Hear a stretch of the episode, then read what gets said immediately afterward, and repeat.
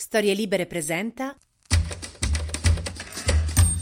ventitré febbraio del primo anno dopo i Ferragnez. Io sono Alessandro Luna e queste sono le notizie del giorno.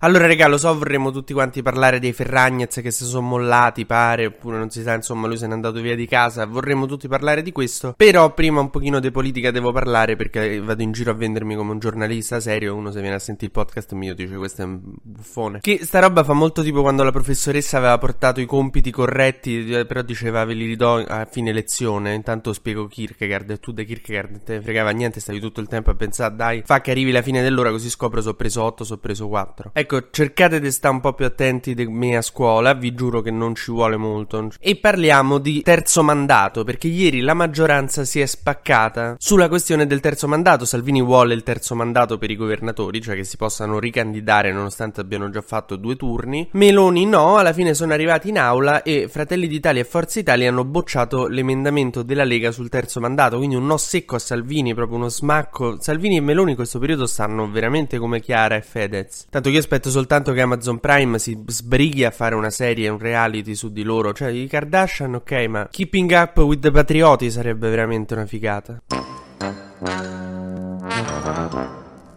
Questa roba vi assicuro che è gravissima per Salvini, soprattutto perché l'altro ieri stavano a Cagliari sul palco a dire guardate quanto siamo uniti, quanto ci vogliamo bene noi del centrodestra, quanto andiamo d'accordo, e ieri veramente cattiveria rara nel bocciare questo terzo mandato, se sai che Salvini ci, ci tiene così tanto, perché erano mesi che Salvini a Meloni gli rompeva questo terzo mandato, ti prego fammi, fammi il terzo mandato, che in confronto io avevo suggerito a mia madre di comprare la PlayStation timidamente. Ma perché Salvini ci tiene così tanto al terzo mandato? L'avevo già spiegato in un altro podcast, ma lo ripetiamo per chi magari stava distratto. Madonna, sono diventato veramente la mia professoressa di filosofia, eh? Perché vuole candidare di nuovo Zaia in Veneto. Luca Zaia, il governatore del Veneto, ha già fatto due mandati, si vuole candidare per il terzo senza la legge sul terzo mandato che apre al terzo mandato. Zaia non si può candidare e Salvini se lo ritrova fra i Maroni a contendergli la leadership nella Lega.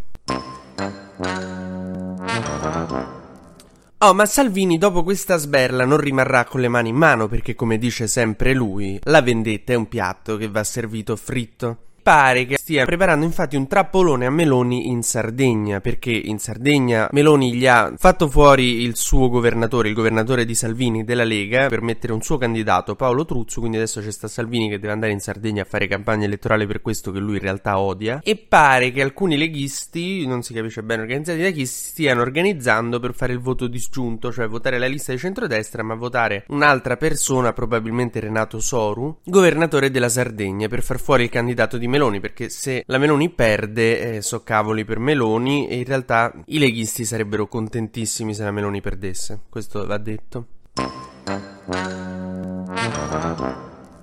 Mo io lo so che magari della Sardegna insomma non è il primo dei vostri pensieri, però queste elezioni sono veramente importanti perché casualmente capitano in un momento in cui Meloni e Salvini si stanno talmente sulle palle che questa potrebbe essere una goccia che fa traboccare un qualche vaso, poi se a luglio cade il governo per gli effetti delle elezioni in Sardegna tutti quanti ah ma cos'è che era successo in Sardegna, quindi studiatevela mo. Perché poi la maturità, se no, so cazzi. Sto veramente diventando la mia prof. È un po' come la mia ragazza che controlla il risultato che ha fatto la Roma prima di incontrarci. Non gliene frega niente del calcio, però lo controlla per capire un po' che aria tira. Ecco, stessa cosa in Sardegna. Mo, so che non dipendono le vostre sorti dal risultato in Sardegna, però è molto importante per capire cosa succede nel governo. E poi dai, poveri sardi. Comunque questo periodo sarà fighissimo per loro perché tutto il paese è interessato a loro. Gente che gli va a fare domande, non gli era mai capitato, non gli pare vero. Che gli equilibri nazionali adesso dipendono da cosa succede in Sardegna. Sembrano tipo quei vecchietti, no, del paesino dove c'è stato un omicidio terribile e quindi arrivavano tutte le truppe televisive e allora non gli pare vero, non avevano mai visto tutta sta gente. Magari un giornalista le intervista che c'è in collegamento Mara Venia e Domenica In e possono dire ciao zia Mara, ti seguo sempre, comunque ciao, ragione Gali.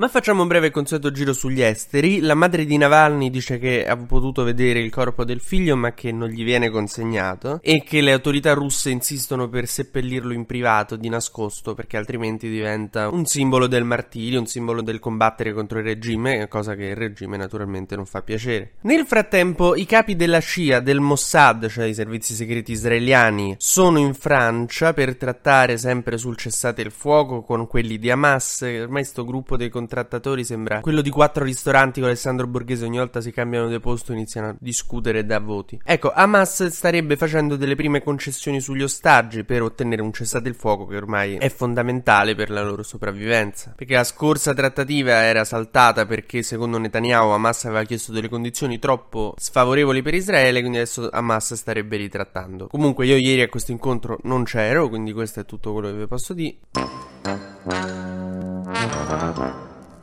Mentre si vota in Irlanda per cambiare la carta costituzionale irlandese, perché su quella vecchia ci hanno rovesciato della birra l'altra sera che erano ubriachi. No, perché ci sarebbe un articolo in cui dice, ci sarebbe, c'è cioè un articolo in cui dice che le donne praticamente devono essere custodi del focolare domestico, insomma stare a casa, perché il, lo Stato si fonda sul fatto che le donne stanno a casa a guardare i pupi, perché noi non ce la facciamo. Ecco, si andrà al voto per un referendum che tolga questi articoli, che dica che c'è sostegno alla famiglia, che la famiglia è importante, ma no che le donne devono stare a casa a custodire i figli. L'Irlanda perché c'ha sta costituzione? Un po' perché è vecchia, è stata fatta nel millenovecentotrentasette, un po' perché è un, uno dei paesi più cattolici, no? Più tradizionalmente cattolici, sempre ma- hanno fatto il matrimonio gay prima di noi, però è profondamente cattolico e insomma si andrà al voto. Per fortuna i sondaggi danno il sì al cambiamento di questi articoli veramente molto obsoleti in vantaggio di trenta quaranta punti, quindi probabilmente passerà quasi sicuramente il cambio della costituzione se irlandese. Naturalmente Conor McGregor, il lottatore di M M A, non so che,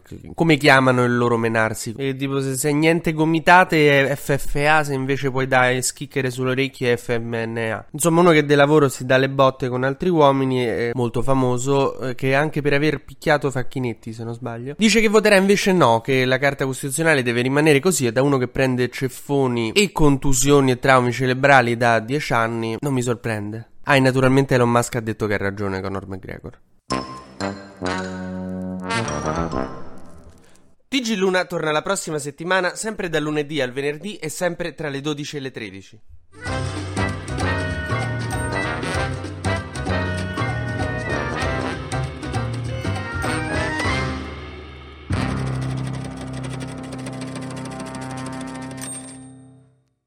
Una produzione storie libere punto effe emme di Gianandrea Cerone e Rossana De Michele. Coordinamento editoriale Guido Guenci.